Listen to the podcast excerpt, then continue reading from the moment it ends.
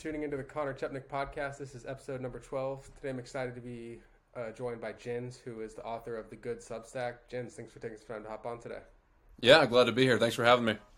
Yeah, my pleasure. Always looking to chat with fellow Bitcoiners. Um, so, to get us started, one, one of the Substacks that really resonated with me is the, the idea that your body is this proof of work. And I think we've seen all this marketing around, you know, being fat is good and it's, uh, I mean, to each their own, however you want to live. But I, I completely agree with you that the body is uh, the ultimate proof of work. And as much as we want to tell people don't judge a book by its cover, people tend to judge a book by its cover. So I'd love to kind of hear what was the inspiration for that and why do you think society is being so body positive while ignoring the side effects that come from being fat, like dying early, clogged arteries, whatever else you mm. name it? Yeah, for a while now, I've really been fascinated um, and interested of the about the idea of what is the most perfect form of property, the form of property that is incorruptible, that can't be taken from you, um, that you own wholly and absolutely. And for me, just from a pure delineation standpoint, I think Bitcoin is the most invaluable property. And then second hand is your body, right? That's no matter what, you always have stewardship over your first mind, which is Bitcoin essentially, and then body. And to the fact that most people today don't have control over their bodies, or they're they're given in totally and absolutely to their to their passions, to their lusts, to their gluttony. It shows that the essence of private ownership is on the decline, at least in the West. And having a body that you maintain, upkeep, and keep strong is the biggest thing in my life personally that I found that has helped me get to where I want to go, become more sovereign, um, get more money, whatever it be. Having a strong body has helped me have a strong mind. And it's really disgusting to see that body positivity movement is going around. That the most precious thing that we have on earth, which is our body, is just being totally abandoned that we can have this thing that can be so good for us and it can do so much for us but yet it's it's mean to call people fat if they're unhealthy and it's not a very accepting but yet they're totally disrespecting this great gift that we've been given. Yeah it's a double whammy too because you know one of the things that people love to talk about bitcoin is this idea that you can store 12 words in your head and go anywhere in the world with any amount of wealth that you can store in your head. And uh, it, it, just kind of makes me laugh because I'm not saying all fat people are forgetful, but the more you let your body go, the less properly it's going to function. And the more likely you are. Could you imagine having a significant amount of wealth stored in your head and then uh, b- because you're out of shape, you just you forgot a word and then I mean I guess it's a donation to the rest of us on the network, but yeah. I, I, think there's a, a clear correlation between being in good shape, how you feel about yourself, and uh, how well you take care of other things in your life. You know, if if you're not willing to take care of your body, why are you willing to take care of your Bitcoin versus mm-hmm. you know someone who's in great shape? They're much more likely to whether set up a multi sig or make sure they properly handle their seed phrases or whatever it is. I think that's a that's a really great point you made. Yeah, it's, a strong body is a strong mind, absolutely, and a weak vessel will be commanded by others, not by yourself. And I think that's really the starting point for, for me at least, down the Bitcoin rabbit hole, is that I needed to be a vessel that I can command myself. And that starts, I think, first with physical fitness and eating right. Yeah, absolutely. You know, another thing you talked about in your Substacks were the importance of the nuclear family.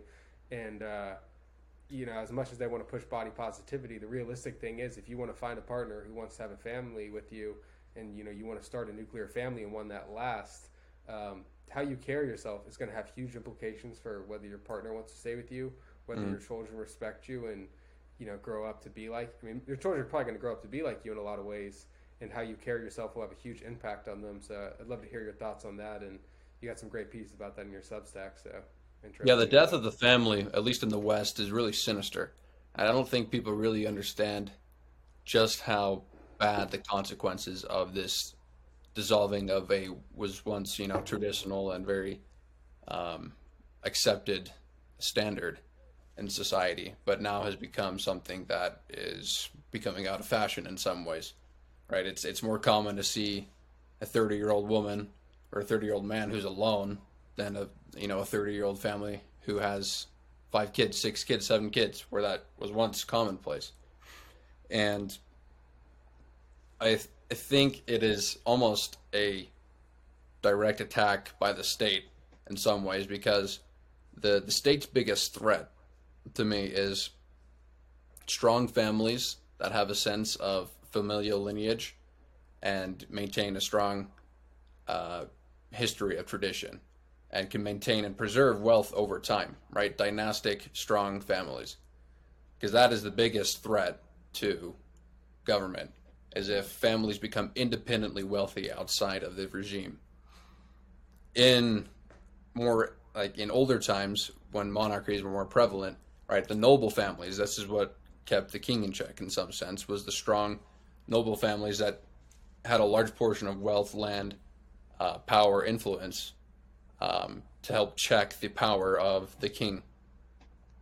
But that's becoming more and more so non existent in the United States or in the West in general, with things like inheritance tax, income tax, um, declining fertility rates, uh, you know, the, the lack of bond between man and woman nowadays, uh, the invent of dating apps.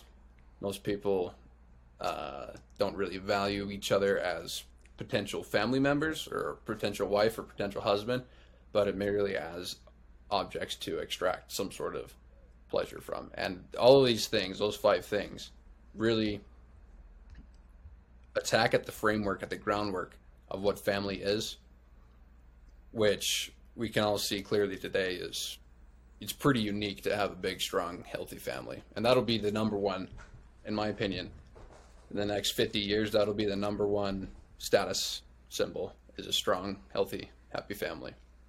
Yeah, you know, I think about my great grandma who's dead now, but she had nine children, and uh, this is on my dad's side. For Thanksgiving every year, we always have a massive Thanksgiving with anywhere from like 100 to 200 people at a single house, and it's such a nice family tradition. And uh, I mean, it is around the holidays, but whenever I'm spending time with my family during that, the last thing on my mind is pointing fingers or politics or all this other BS that you know I think sometimes uh, when I'm spending too much time on Twitter, I'm thinking about. So I, I, think that's such a good point about how the nuclear family makes you stronger. And then you also brought up inheritance taxes, and that's such a uh, a vicious attack on you know, and, and, it's under the guise of like, oh, we need to tax the rich and make sure people are paying their fair share. But we're already getting taxed on our income when we transact with others. We're getting mm-hmm. taxed again via inflation, and then now you're telling us the money that people somehow manage to save despite all of these things they have to get taxed to pass it down. I mean, it's just like it's like the government spitting in our faces. And uh, I think Bitcoin is such a hopeful thing that can fix that. And I'm not telling people to go out and like just completely ignore inheritance taxes, but at least this way you have some means or some recourse to make sure that you know if you if you got your setup right and you teach your kids how to handle Bitcoin, the state has to send someone with a gun to your home to extract that wealth. That is your wealth, and mm. uh, when you're surrounded by family and you have these things, you become less reliant on, you know, Big Brother to feed you, Big Brother for your Social Security check, Big Brother for your food stamps, and you know, you, you feel better about yourself. You become more self sovereign. It just kind of ties into that that whole proof of work thing. So, I think uh, I think more people need to be aware of just how how screwed we're getting on this deal from from governments.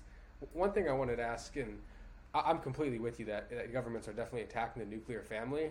But I wonder if governments have considered the implications this might have on uh, the demographics because, you know, I, I, I can't believe my, my great grandma was able to have nine kids and absolute stud.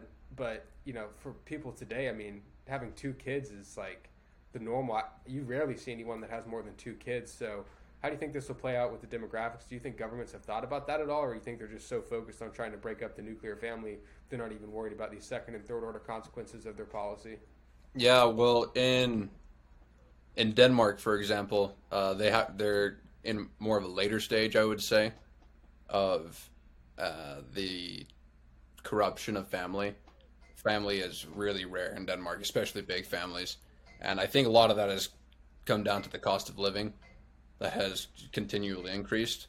But even now in Denmark, they're offering really big like tax incentives two families that will have multiple kids, many kids, right? Because if the birth rate keeps on declining in such a way, right, the pensions or the retirement funds, the entire welfare state of Denmark will collapse, and it will be not good for the government in the long run.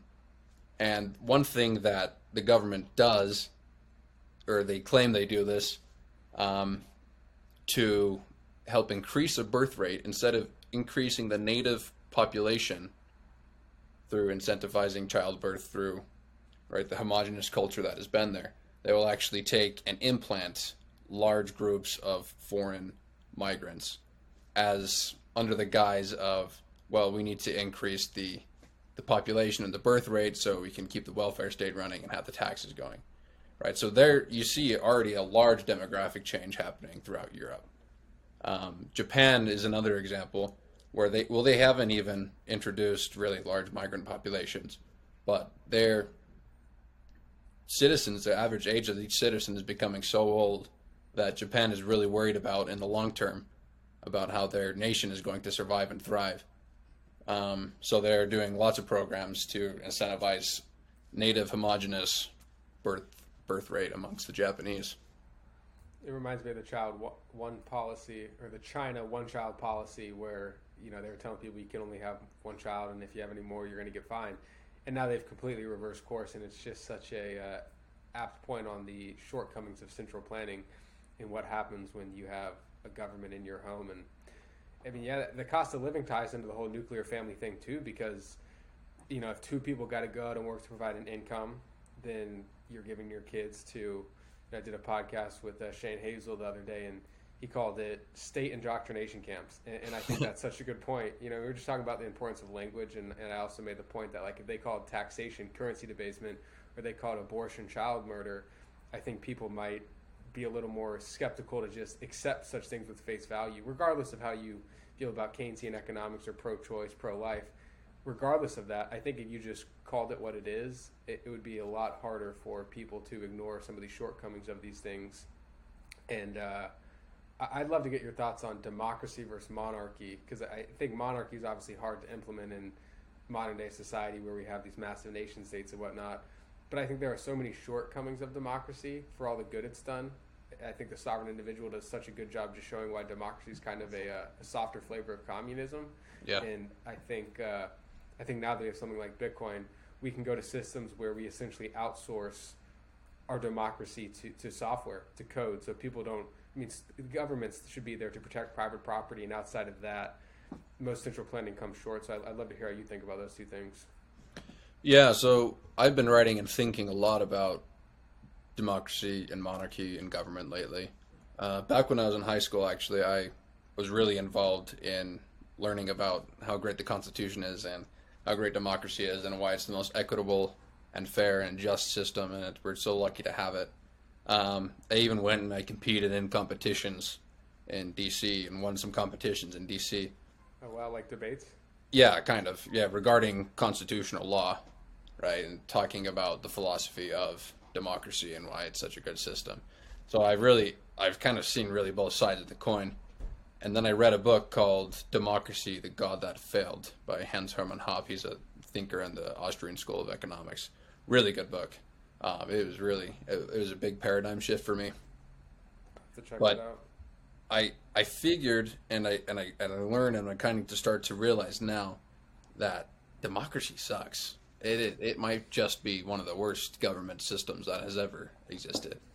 Um, I, even from a, a, fundamental voting standpoint, right? One, as soon as you have three people, there's a thought experiment you can do. It's called the divide the dollar game.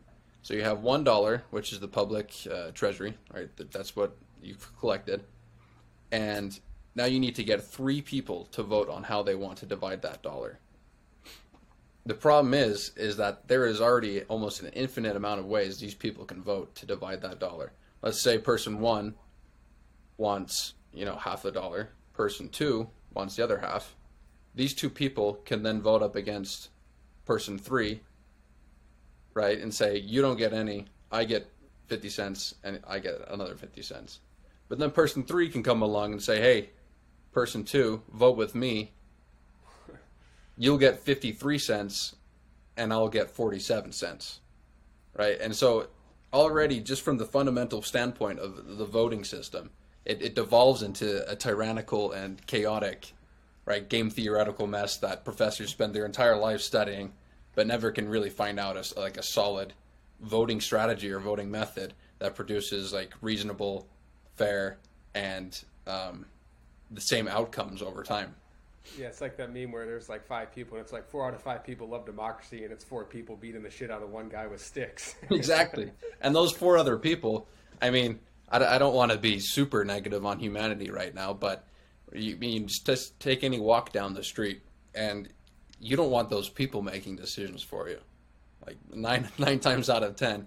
And that's what democracy essentially is. It's the it's the rule of the majority. The majority of people I would say, are intelligent and unaware of the natural realities and laws of the world, and yet these people are making decisions for you know smart, intelligent people that have their stuff together. It, it's it's it's a terrible system, and yeah. to go along further, democracies. The incentive structure for politicians to act in accordance with the will of their constituents is non-existent other than just wanting to get votes, right? That that is the that is a mechanism by which democratically elected leaders can, you know, maintain their status and their wealth is just by getting votes. But once they're in office, and especially if they have term limits and they know they're not going to be there for long, they have every ex- incentive to move money around in their own benefit, right? Move the public good the public money, the public treasury around to benefit themselves and to benefit them, their friends. And they have the incentive also to just move it around to certain particular ethnic groups or demographics to gain votes from them in the future. Whereas in a monarchy, if you are a bad king and you pass a 50% tax on your citizens, let me tell you, it's gonna, it might be, you might be really wealthy for a couple months, but in, you know what they did in France to, to bad kings? Yeah, off with the head. Yep.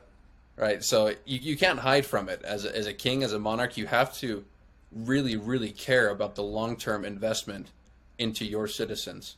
Right. Because also a king has ownership of the the, the kingdom of the of the reigning of the regime of the government of the land, and so the king has every incentive to lay off on the taxes of the citizens because the more the citizens are taxed, the less likely they will be to invest and to make money and to, and to increase the net worth of the property that they're on. Whereas the more they are taxed, the less they will, uh, the less they will, you know, care. The less they will produce value. The less they'll make money, right? Yeah, so it's it's reducing the like the the bottom line, the worth of the kingdom over time in a democratic system.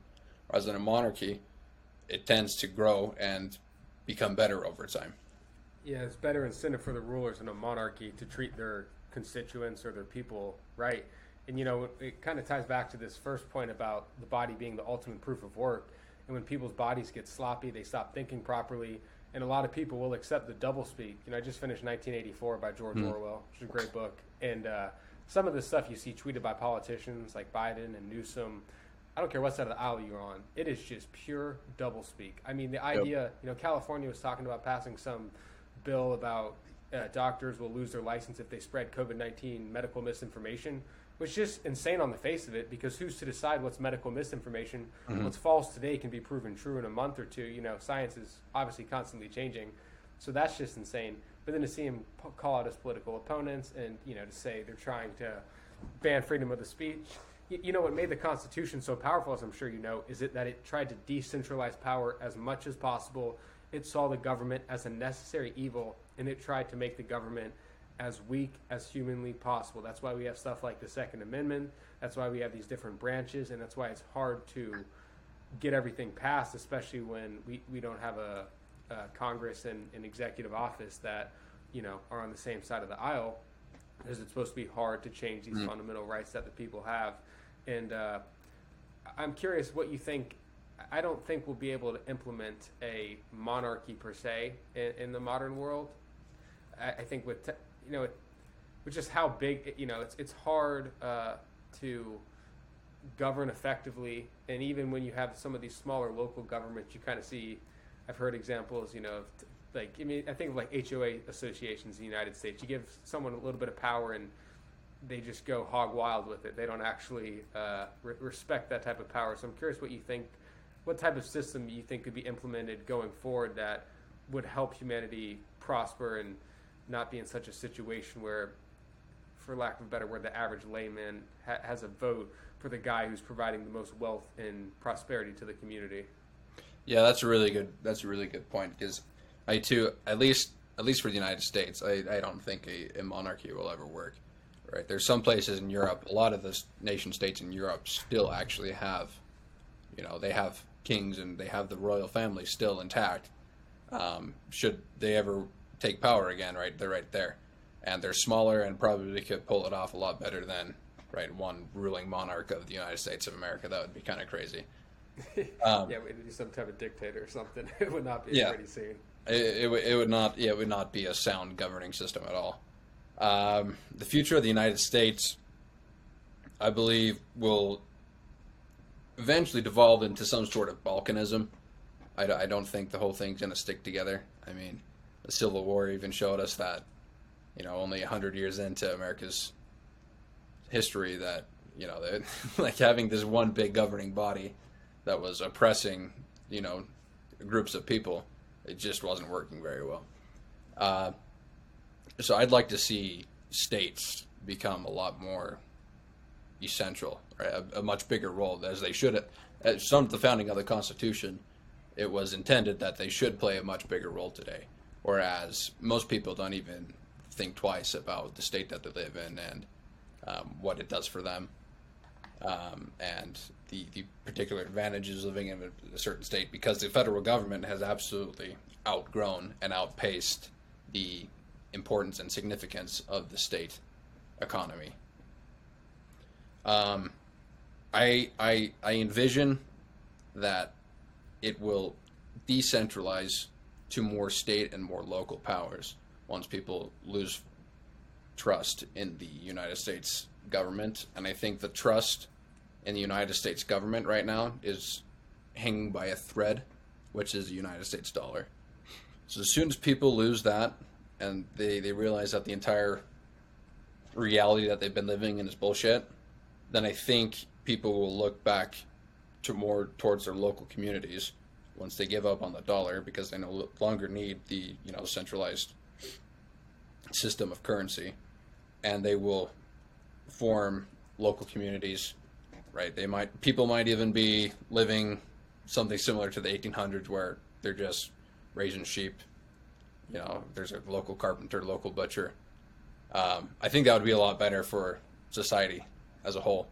And these types of local decentralized governments, they end up forming something that looks a lot more like uh, an aristocracy or more of a monarchy. I think that's kind of the natural progression of uh, governments, right? Because after the fall of Rome, all of the little nation states in Europe they they crumbled, they fell right. They were no longer under the emperor, and they all kind of they went from this state of just natural rule. Right, there's nobody really, no rules, to a family accumulating a large amount of land, a large amount of wealth, a large amount of respect from all the other people for one reason or another, because of merit, probably, right?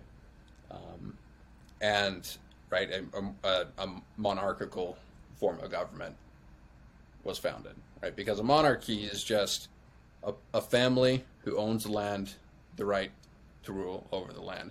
It's almost, it's really not a lot different from a landlord, right? But just on a much higher and uh, extreme scale. And eventually, I think if things devolve to that state like they did after the fall of Rome in the United States, that uh, like a, a, a, rise of the natural elite or uh, natural aristocracy is, is pretty likely. Yeah, and I think so many people today are so afraid of that because of the convenience that something like an Amazon or a Walmart or a Target provides. And there's no denying. I mean, those places definitely provide a lot of convenience to people, but I think it kind of goes back to incentives. And when you get so big, you know, Jeff Bezos could give. I mean, I, I'm not saying he doesn't give a shit about his company, but he, he doesn't care as long as the products are getting delivered. He doesn't care about the quality. He doesn't. He doesn't have any incentive to. You know, he's just trying to make Amazon operate as smoothly as possible. Versus the local butcher butcher who's constantly selling meat to his uh, citizens. You know, I was telling you before we started recording that my stepdad's got some land out in Montana, and some of the best meat I've ever had in my life is driving Yeah. through those small towns where the people are the butchers in there, and they got their own shop. And uh, I mean, you know, you literally see the animals hung out in the back, but that meat is so fresh and it's such good quality. Versus, you know, if I go to my local Star Market here, it's like, even I mean, I try and find the grass-fed stuff, but even then, it's it's not comparable to you know the the small person, the small shop who's trying to provide the maximum amount of uh, customer satisfaction because he's just more so incentivized to do it because he sees these people every single day. It's it's a more local, better, and maybe it's not as convenient, but it the the quality is just night and day. So I think that's uh, really important for people to realize. And uh, I'm with you. I, I think we just it's so easy to lose sight of the state power, and I think the whole thing kind of keeping the federal government in power is the U.S. dollar, and it is hanging by a th- you know it's.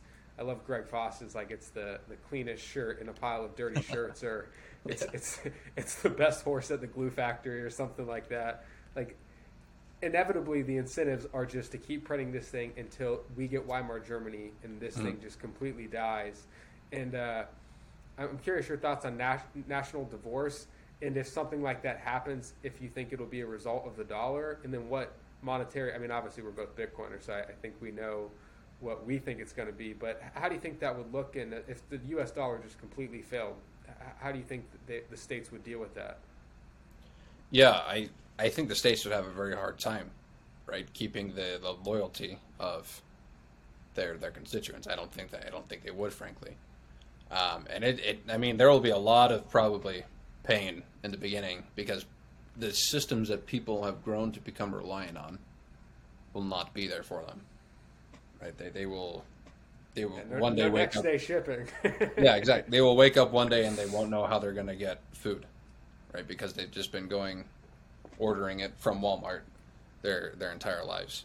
They'll wake up one day and they don't know how they're going to get energy to their house, how they're going to clothe their children because they become so dependent on these technologies and on these systems that they themselves have become inde- independent from their own abilities right? It- it's it's really sad to see how just how how much of a house of cards it is for most people their own subsistence and existence that if the US dollar were to fail their job their family their house their their income their food everything about their lives they are no longer able to procure for themselves right? And once the USD fails it, the government isn't going to be able to provide those things for these people so there's going to be a lot of pain and a lot of hurt. But I do think that humans throughout history have been able to deal with adversity pretty well. And I do think that people would be able to sustain and provide uh, in spite of all the difficulties. I do think national divorce is likely. And I think people will resort to barter trading goods, Bitcoin, and maybe gold or silver, things like that. Yeah. It's like that classic meme hard times create strong men, strong men create good times, good times create weak men, weak men create hard times, and so forth. And uh, it just. it's it's crazy to be living through a time where we, we have such abundance and prosperity, and yet we have such uh, so much malfunction across the system mm-hmm. because the, the people in charge of it you know, one thing you did a really good job writing about is renting versus owning something. And I think the more stuff you can own in your life, it just goes back to incentives. The better off you are, you, you care about it more. And that, that's hard nowadays because to buy a home is obviously, as they print more money, the price of real estate just goes astronomical. And I understand it's, it's hard to not rent in a lot of areas of your life. But I think some of the points you've been making, the more stuff you can own in your life, the more you'll care about it, the better quality it will be, and uh, you know to just to prepare for it for the times ahead. I mean, I, I hope we're wrong. I hope we don't see national divorce and it's just all kumbaya, hoorah, and we just get this like world of prosperity. But uh, the the likelihood of that is sl- slim to none, especially in a system where politicians you know, I, would say they're almost like renting the U.S. dollar. You know, they're renting these seats in a way, and then, you know, every election cycle they try and do double speak or whatever works to get the, the the layman to accept them and vote them in, and then when they get back in there, they just you know spin this thing, and it reminds me of the the demographics point. Like I don't think governments thought much about like, oh, if I break up the nuclear family, I'm gonna screw up our demographics, and then our country was going to fall apart because we won't have enough money to pay out Social Security and all these other benefits and it's kind of the same thing with with the U.S. dollar. They're not thinking about like, oh well, what happens if the dollar fails and then people can't even go to Walmart or Target or Amazon because the measuring stick that the economy uses is so out of whack and distorted that it's worth nothing anymore. They're just like, I, I gotta, you know, I, I want I want this spinning package or I want this pork in the bill, so let's just go ahead and run it up, and the next guy can figure that out. And uh, it's not that monarchy is perfect, but I think monarchy in a lot of ways the monarch has to consider these things, or else he'll be thrown out of office. Whereas in democracy, it's kind of like, eh, you know, I'm only here for X number of years, so I might as well get it while the getting's good and screw the next guy. Yeah, exactly. Because I think it really does come down at the end of the line to the a monarchy is a privately owned organization, and a democracy is a publicly owned organization. Whereas we all know that private golf clubs are a lot nicer than public ones. Private gyms are a lot nicer than public ones, right? Everything about the private system of ownership, it comes down to ownership, um, is better than a public system because if a monarch or the regime owns the right to government, right, they own the land, then they have every incentive to invest into the future of that property, of that land, of that regime because they want a regime for their children to take. They want their regime to be better off than the one they left it. Whereas a democracy, they have every incentive to extract value from the common good, the public good now, take what they can, get their money bags, and then leave, right? And leave the state off in a worse condition than it was because they are just renting from that, right? They're the, they're the, the, the temporary caretakers of that regime, of that government. And over time, that will be very detrimental to any society. Mm-hmm. So, to anyone listening, obviously, a, lot of black pills about democracy. Um, but for all our faults of the system, I do think the U.S. has had the best form of democracy. And as someone who studied the Constitution a lot, I'd love to hear kind of, I guess for lack of a better word, the white pills you see in the Constitution and why, despite all these flaws, it, it's held up so well for, I mean, roughly about 250 years. I think the biggest thing that America had going for it, um, from its from its founding to its to where we are now, is the lack of people. Honestly, because and the the variety that the states offered. Um, because you, you live in Boston, I'm in the West. Um, uh, somebody living in the East that didn't like the state that they were living in could just move west. They could they could take what they have, whatever how how much it be, how little it be. They could take what they have and they could move for greener pastures, right? More freedom, less law, essentially. And and I think that was the kind of the engine that was driving the economic prosperity of the United States for such a long time.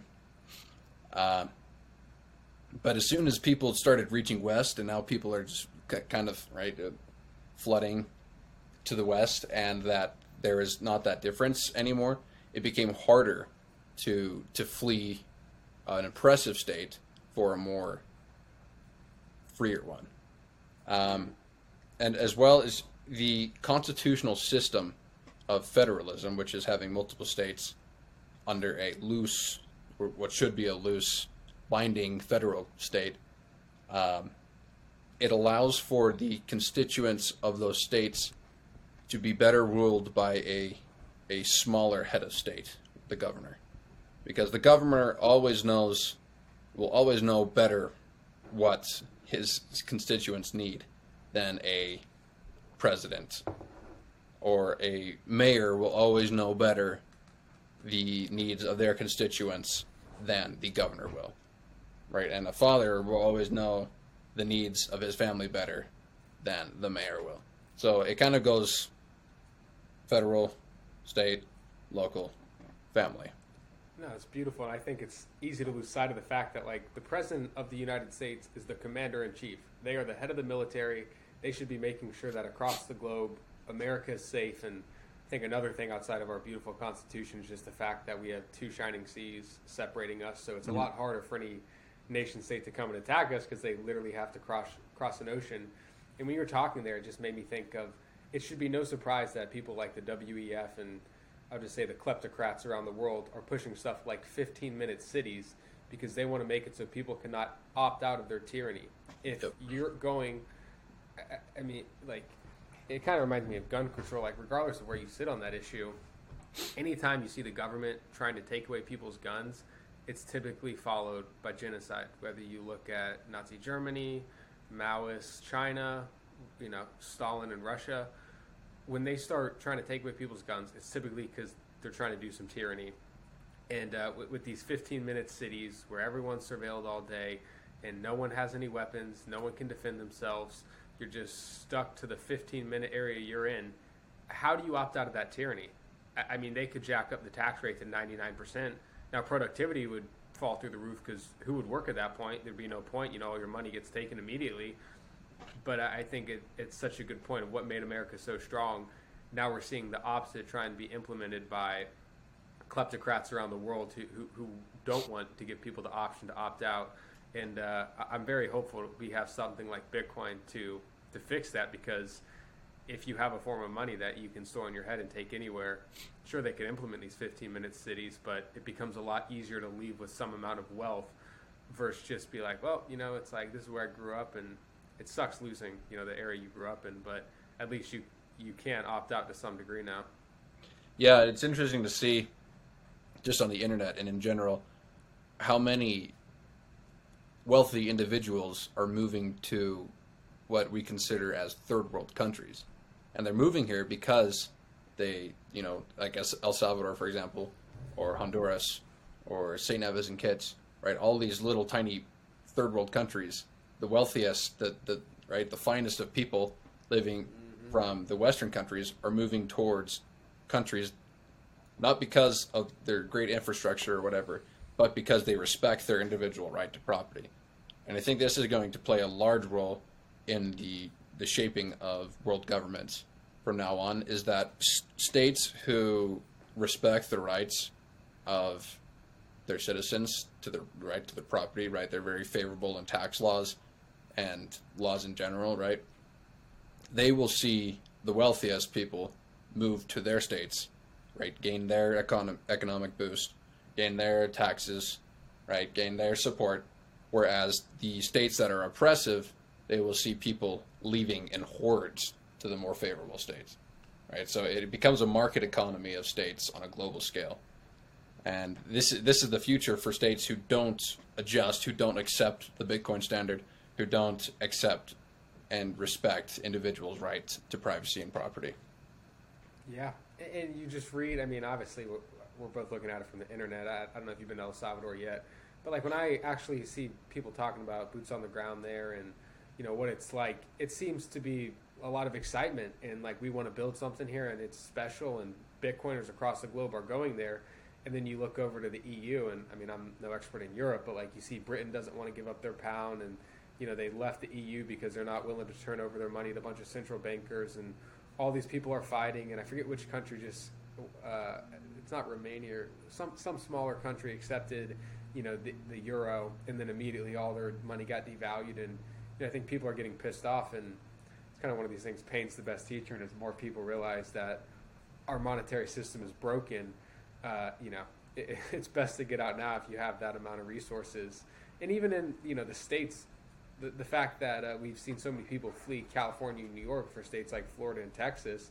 I mean, none of these places are perfect, but I think it says a lot that people still in the United States are voting with their feet and uh, leaving these states where they're just instituting absolutely heinous policies, you know, taxing people ridiculous amounts. And you know, I was just in Georgia, and I, I remember seeing a billboard that was like, uh, "In New York, you can get an abortion, so move here." Or something like I, I'm paraphrasing, but like, I'm just thinking like.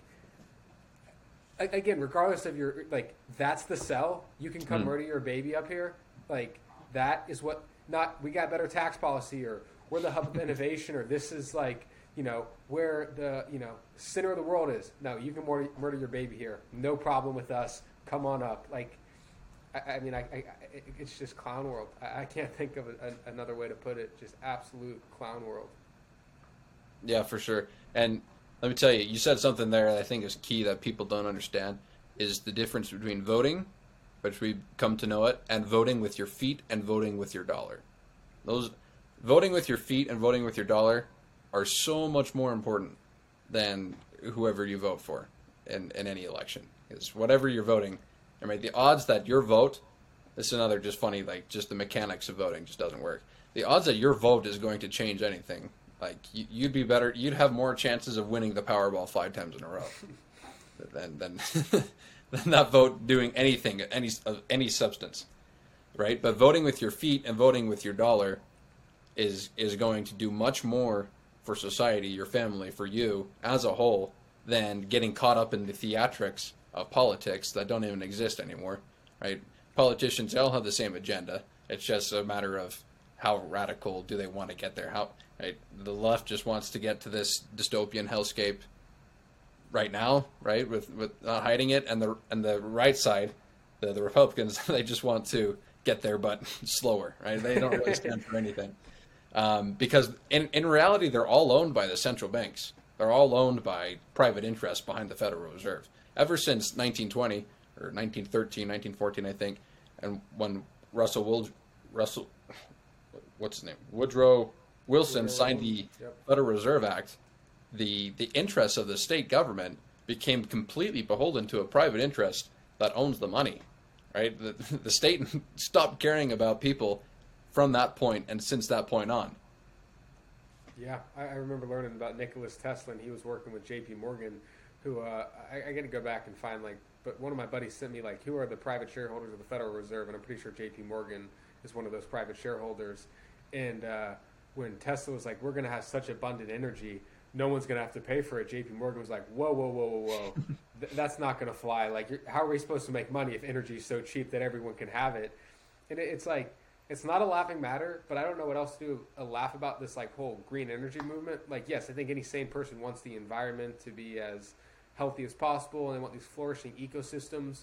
But it, it goes back to what you're saying about voting with your money. When you spend at, and I mean, I'm guilty. Like, I try and avoid it as much as possible, but it's very hard living in a city to not shop at Amazon or Walmart or Target just because they can get the best prices for a lot of these things. But when you spend money for organizations like that, then they can lobby and they can buy these politicians and they can pass whatever legislation doesn't help the environment, just helps them offer a service for cheaper. Versus if you spend money at a local butcher or someone who's raising animals the right way or not doing factory farming or something like that, you that is how you get to a better, uh, you know, a, a healthier future for the environment. But this idea that we can centrally plan a better environment, I mean, it, it like like I said, I just have to laugh about it when I think about how the United States and other countries who have built the industries they have through fossil fuels want to go over to a place like Africa where people are dying in hospitals because they don't have reliable energy and say, no, you, you can't use a generator. You're going to have to use uh, solar panels and wind turbines. And, you know, if the energy isn't reliable because it's intermittent and, you know, it goes out and someone, you know, was in the middle of a surgery, well, that sucks. But, you know, we, we can't have you polluting the environment with fossil fuels. And, and no one thinks about that because it's so obfuscated. But uh, I, I think voting with your dollar when you pay these big corporations and um, you, you give them your money, that, that's the stuff they lobby for, and they just try and virtue signal while letting stuff go on like that in the background. And like I said, I don't mean to laugh, but it's just like, my God, like, what, what a system we created for ourselves. Yeah, I mean the left they they they claim to have good intentions, but from what I've seen, every policy, every central planned policy that they try to impose to get where they want has the opposite effect of their desire. Every, right? A, a vegan wants a a healthy, thriving ecosystem, and they want they end animal suffering. Right? That's what they want. But through their veganism and importing avocados from Mexico and from across the country, or um, you know, buying crops from mega corn and soy farms that destroy everything in its path and completely mm-hmm. eradicate and destroy the soil. They're they're ending a lot more life than they would have if they would just eat a cow that had been grazing on a pasture. Hundred percent. I mean, they kill the biodiversity. They kill all the plants and animals in those fields, and it just absolutely ruins the soil, like you're saying. You think too. I mean, obviously, like I, I, like how uh, Alex Epstein puts it in his book how we have this like delicate nurture assumption, like nature's just this like nice thing. Um, and one of the things you talked about, how's like in your Substacks, how winter's the best time to build your body, your business, your mind, all these things, and it, it's like the amount of deaths that occur because of cold weather are insane. And he's got a chart in his book that shows fossil fuel usage going up and to the right and the amount of climate related deaths doing the exact opposite, you know, mm. going down over time. And it's a re- direct result of the fact that because of reliable energies, we've been able to heat our homes, we've been able to survive in the winter, we've been able to mitigate all of these horrible climate catastrophes that just naturally occur, regardless of what we do in the environment. The climate is a harsh, brutal thing, and uh, yeah, we just we have to stop with all this virtue signaling if we actually want to create a more viable, healthy, vibrant planet. And I mean, the animal thing. It's like the idea that cows are the the what's causing global warming. It's just heinous. maybe fa- yeah, factory farms are horrible, and like putting a cow in a giant factory and having them fart. I'm sure it's not great for the environment, but you can just fix that by having them roam pastures. But I, I think it kind of ties back into the dollar too. And, and I'd love to hear what got you down the Bitcoin rabbit hole. Is it Austrian economics or you know, for me, it was the number go up technology, and then I stayed because I, I kind of saw like this fixes a lot of these broken incentives of factory farms and all this other stuff. I'd love to hear how, how you went down that journey and what you think Bitcoin can fix. Yeah, so it was almost a year ago today that I kind of started my journey down the Bitcoin path. I was in college at the time, that was before I dropped out, and I had a professor. He was an economics professor. He was the only good one in the entire university, sadly, because everybody at university is just they're they're shilling the new thing that the, yeah. WEF wants you to learn, right? Especially if you're in an economics program, it's it's ugly. It is not it is not worth your time. Um, he's actually one of my neighbors too, a good friend. He introduced me to something called catallactics, which is a field of study within the Austrian economics school of thought. Um, it's kind of similar to praxeology. I don't know if you're familiar with either of those, but catallactics, it's the idea that a market doesn't exist as a market. A market only exists as the individual transactions between each free acting member of the economy. Right? That that's all that's all it comes down to. Right? The idea that there is like an aggregate demand of the market is is just a load of a bull, right? Because that really doesn't exist. All it is at the end of the day is people transacting with one another. And so I started to read into Charles Menger, Charlie Menger, and um, Mises at that point a little bit, and I was like, dang, I like this a lot. This is like this is what I've been looking for. This this is what they're not teaching me at school. Right? This is the exact like this is antithetical to the indoctrination that they're trying to give me at this university. And I was he recommended that I listen to the Lex Fridman podcast. I don't really like that podcast anymore, but it, it helped me because I discovered two really valuable people in my life. And I was I remember I was sitting in my hot tub. I started at ten o'clock, and I found a podcast with Robert Breedlove and a, a podcast with Saifedean Ammous, and I listened to both consecutively. And I was in the hot tub until five a.m. that morning, just because like, this is it. This is everything that I have believed in my entire life. Is like it is embodied in this Bitcoin, right? Like everything that I've been interested in, every problem that I've seen in the world, like it, it's right here. And like it was, I felt such a feeling of ecstasy at that point. And from that point on, I've just been, I've just been going deeper and deeper and deeper. And most people think, most of my family and my friends and the people that I've lived around just think I am, I am a radical lunatic at this point. I've gone completely Alex Jones. but I, I, don't care, man. It's it's the it's the best I've ever felt in my life.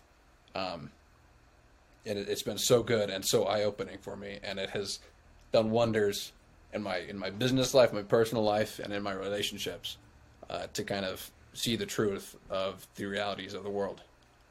Man, so uh, one of my favorite things about doing this podcast is just talking to other Bitcoiners and hearing their stories. And I've yet to hear one who, who isn't just so excited for the peace, prosperity, abundance, and hope that this orange coin can, can bring to the world. And uh, there's so many different reasons why people get into this. And, it's funny you brought up that um, I, I, forget what is it called again? Not praxeology. Um, Catallactics. Uh, catallactics. Yeah. I just wrote a piece for Bitcoin News titled "Here's to More Markets, Not Less," and in that piece, I just talked about the idea that we, we don't know what kind of markets are available to us. You know, I started out by asking like, how many cars would you buy if you could buy nice cars for 500 bucks, or flowers like really nice roses only cost a dollar, or you know, filet mignons cost five bucks. Like if everything was just getting cheaper, how much more of that thing would you buy? And uh, you know, I think in an inflationary system, people might hear that and think like, that's that's ridiculous. That that'll never be the case.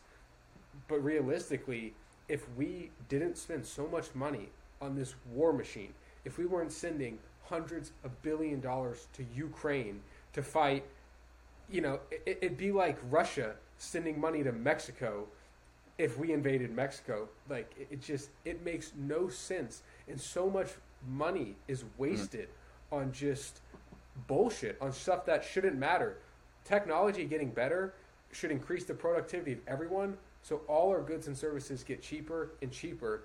And it's sad that Keynesian economists don't spend any time thinking about what abundance and prosperity deflation could bring to everyone. No one would be bitching about taxes or inflation if we didn't have inflation and we just let deflation take hold. And people would be like, oh, well, TVs are cheaper and you can get better quality. okay, maybe like shitty consumer like pixels, but anything desirable, education, homes, healthcare, anything that you really need, quality food, it is through the roof. Anything that like is vital to having a healthy life has just gone up and to the right and it's a symptom of broken money. And I know a lot of people, you know, they roll their eyes and say, "Oh, this like Bitcoin thing," but just the more people I talk to, it's just so hopeful to see the hope and excitement they get about this thing. And uh, I mean, it's a deep rabbit hole. You, you, know, you have to. I mean, it's not easy to run your own node, and but just that idea that there's 21 million, and you can have a part of 21 million coins, and no one can take that from you if you secure it property properly. It, it makes you want to take more self sovereignty in your life, and it makes you want to be a better person, and it just makes you reassess so many things in your life when when you kind of start to see the problems that the dollar brings about and then uh, start to see the way that Bitcoin might be able to fix these problems, especially on a long time horizon. Absolutely, and I think that one of the biggest pills, or one of the biggest things that come along with learning about how broken and upside down the world is because of the money, is the the value of time preference, right?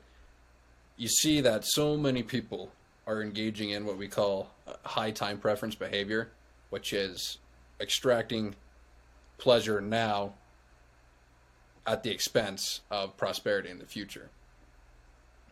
All of the all of the bad things about humanity, if you want to look at a successful individual, if you want to look at a unsuccessful individual, the the the biggest common denominator between those is the law of time preference. That one individual can put off pleasure now and towards investing into the future and the other individual will rob themselves of a of prosperous, happy, fulfilling future, so they can just scroll on TikTok and you know masturbate or do whatever yeah. they want all day, right? Because that that's that was the biggest thing for me is that I I learned to examine all of my actions upon that frame of reference, right? Is this action this thing that I'm doing, is it building me into the future? Am I going to be better off in the long run doing this, or am I going to be worse off in the long run doing this?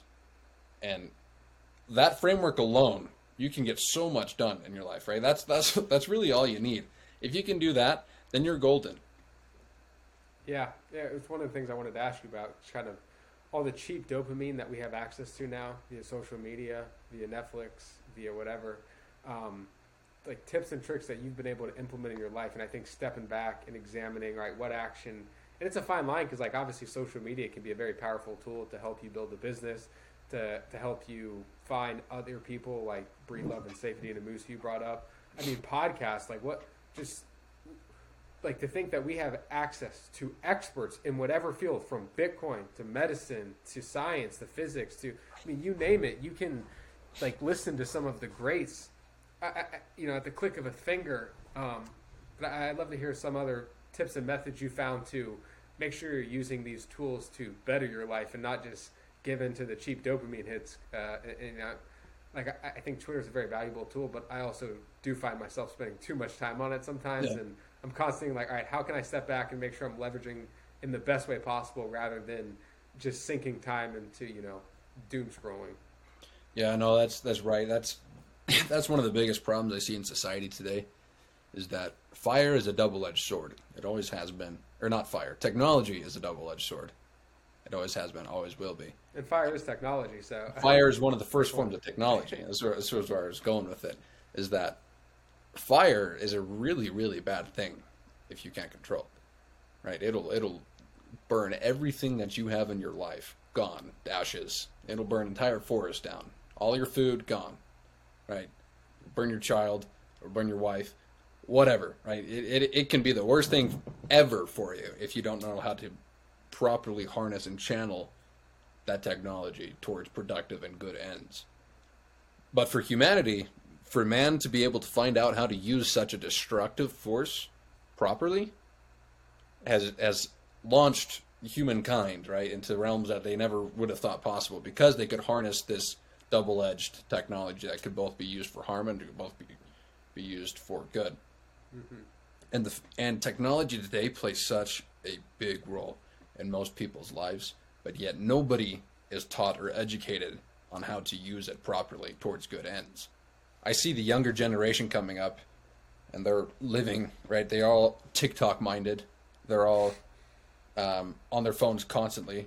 And you, I can't even have reasonable conversations with them anymore. I think a lot of people genuinely lost the ability to communicate clearly because their dopamine circuits are so fried that they can no longer string one or more coherent sentences together in order to get their point across, right? Because they're thinking such in such a short time frame because they're they're constantly watching short form content, right? They're they're playing video games while they're watching TV. They can't even do one thing at the same time, or they're playing video games while they're scrolling TikTok on their phone.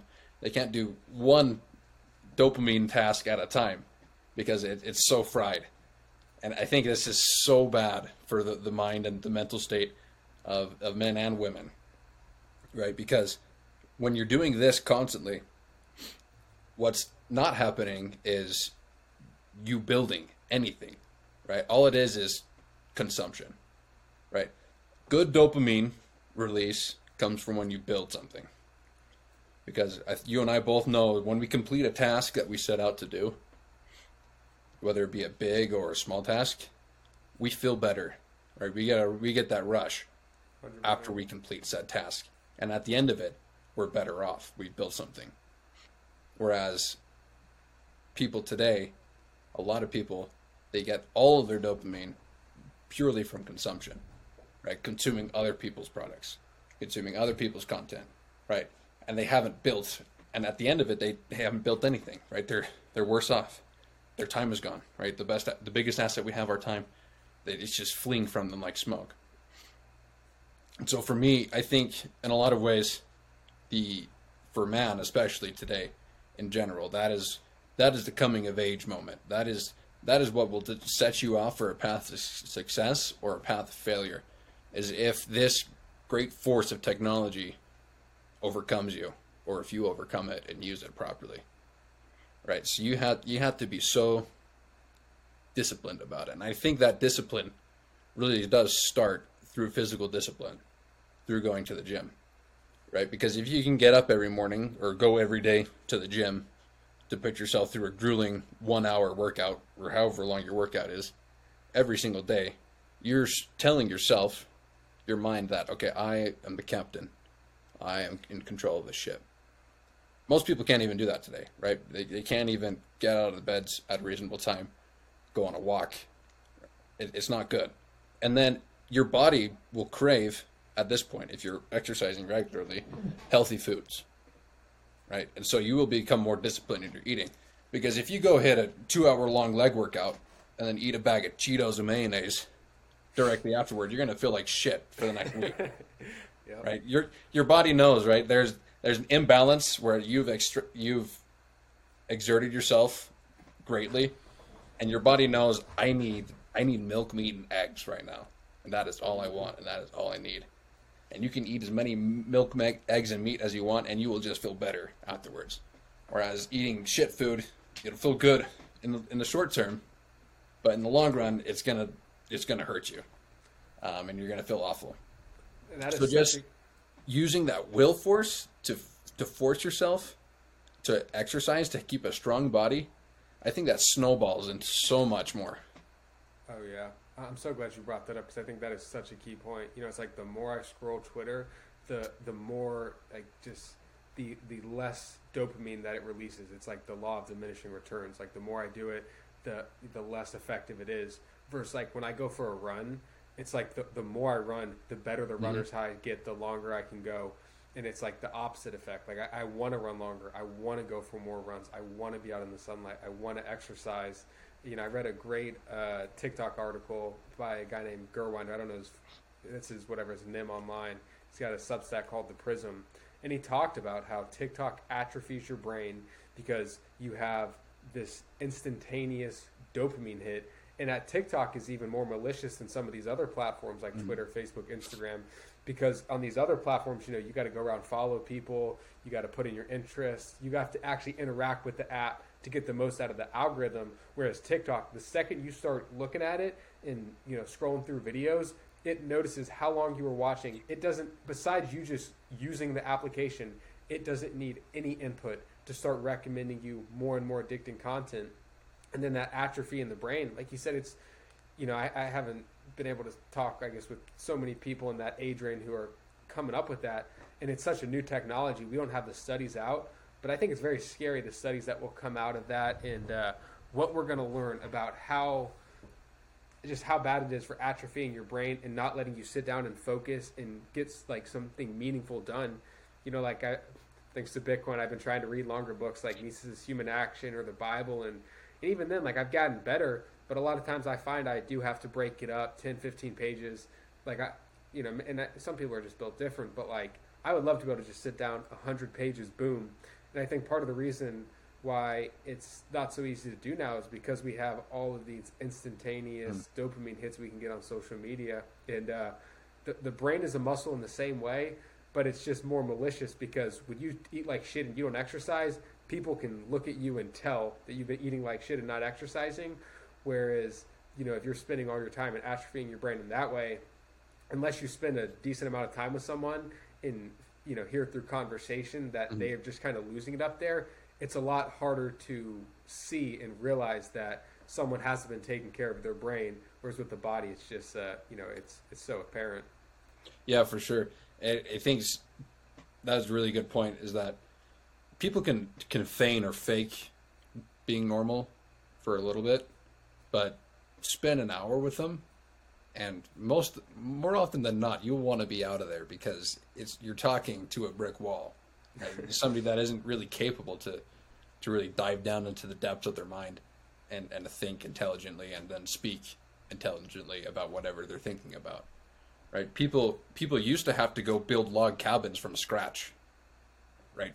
Start to finish, right? No no cut in between. they need to get this done, or else they die. They will freeze to death.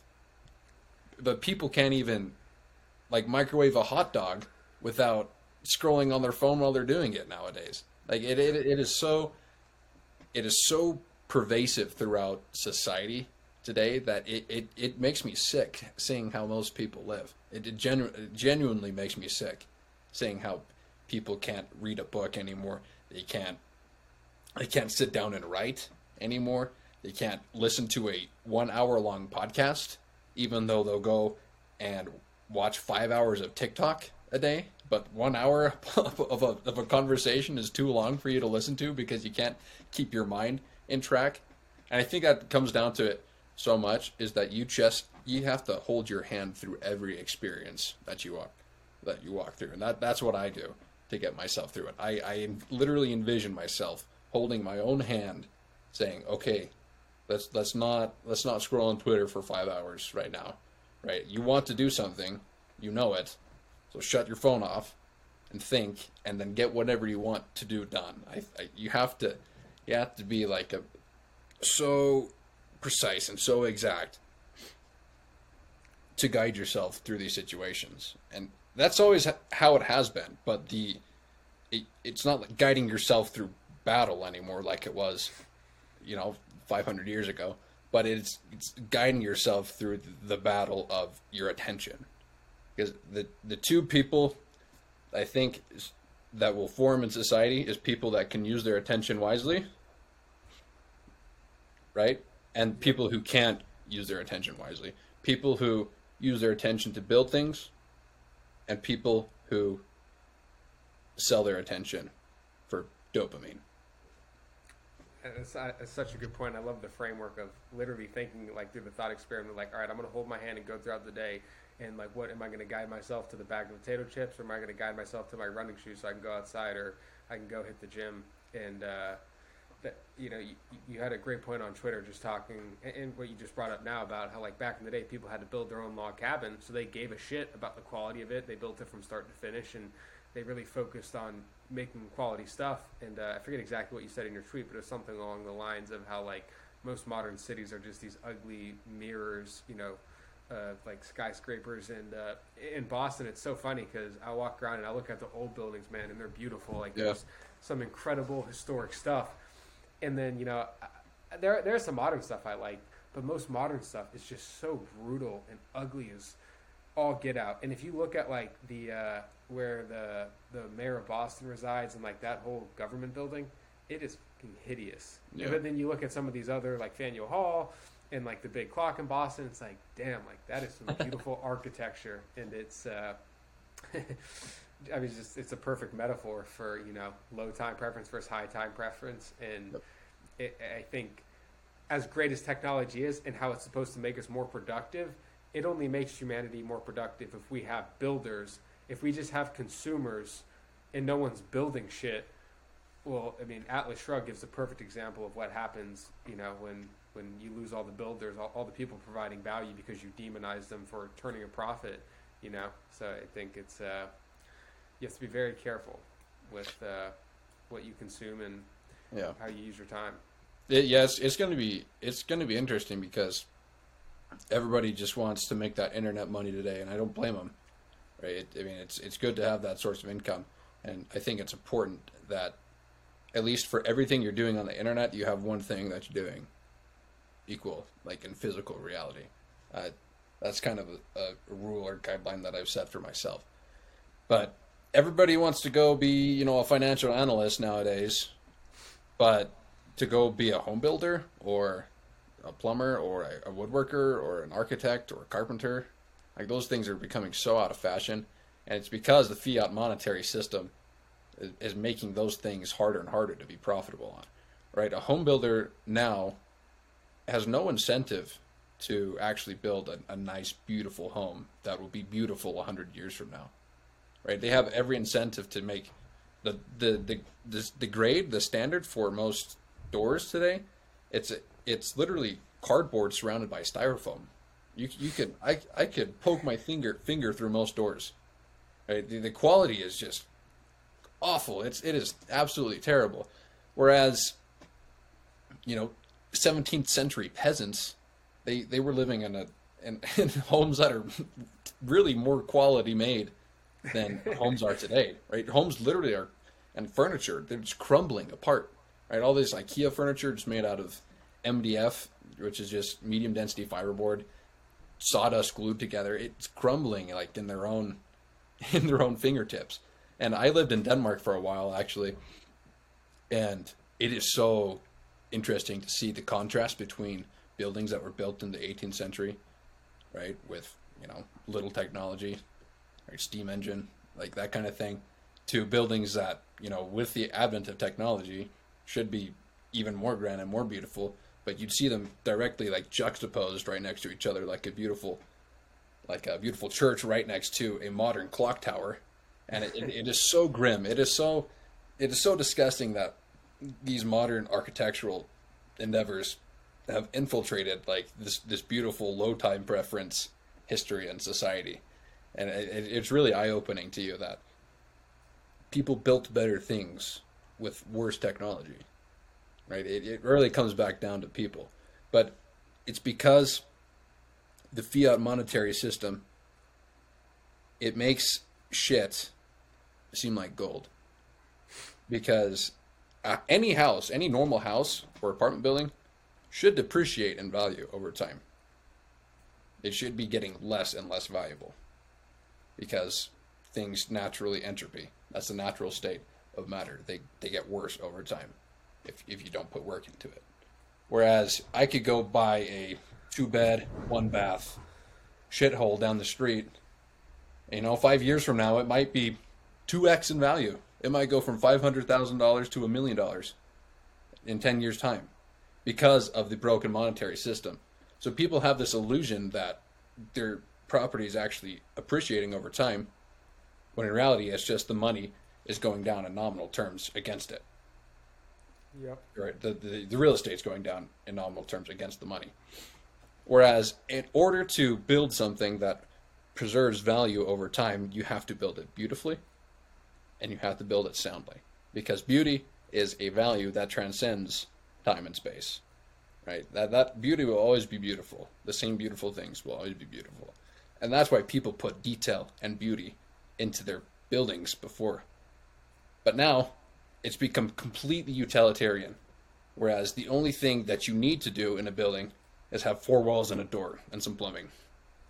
And it will still go up in value over time. It's it's really like a subversion, uh, upside down clown world, and in terms of real estate and uh, architecture today. And it's such a good point. And then, you know, they'll throw in some AC and a laundry machine and people will be like, but the convenience. Kings and queens didn't have air conditioning. I'm, I'm living better than them. But, I mean, it's, you know, one of the signs that money was broken to me is I bought a used car right after I graduated college in 2020. And uh, it was right when COVID hit. And used cars were like selling for hotcakes because these rental car companies, no one was renting a car because the whole world was locked down.